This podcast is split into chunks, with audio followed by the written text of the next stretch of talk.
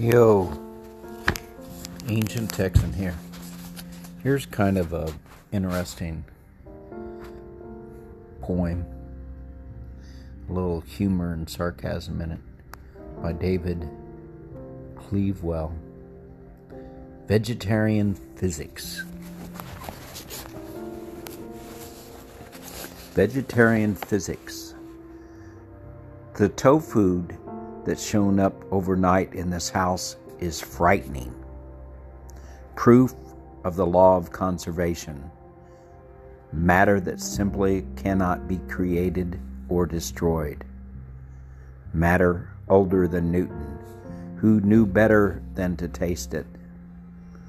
Older than Lao Tzu, who thought about it but finally chose harmonious non interference. I'd like to be philosophical too, see it as some kind of pale, inscrutable wisdom among the hot dogs, the cold chicken, the leftover deviled eggs, but I'm talking curdled soybean milk. And I don't have that kind of energy.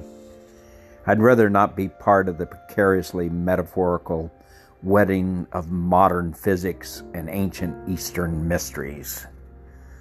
But still, whoever stashed the tofu in my Frigidaire had better come back for it soon.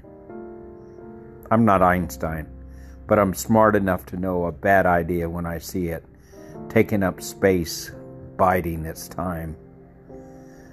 Like so much that demands our imperfect attention amid the particle roar of the world, going nowhere fast.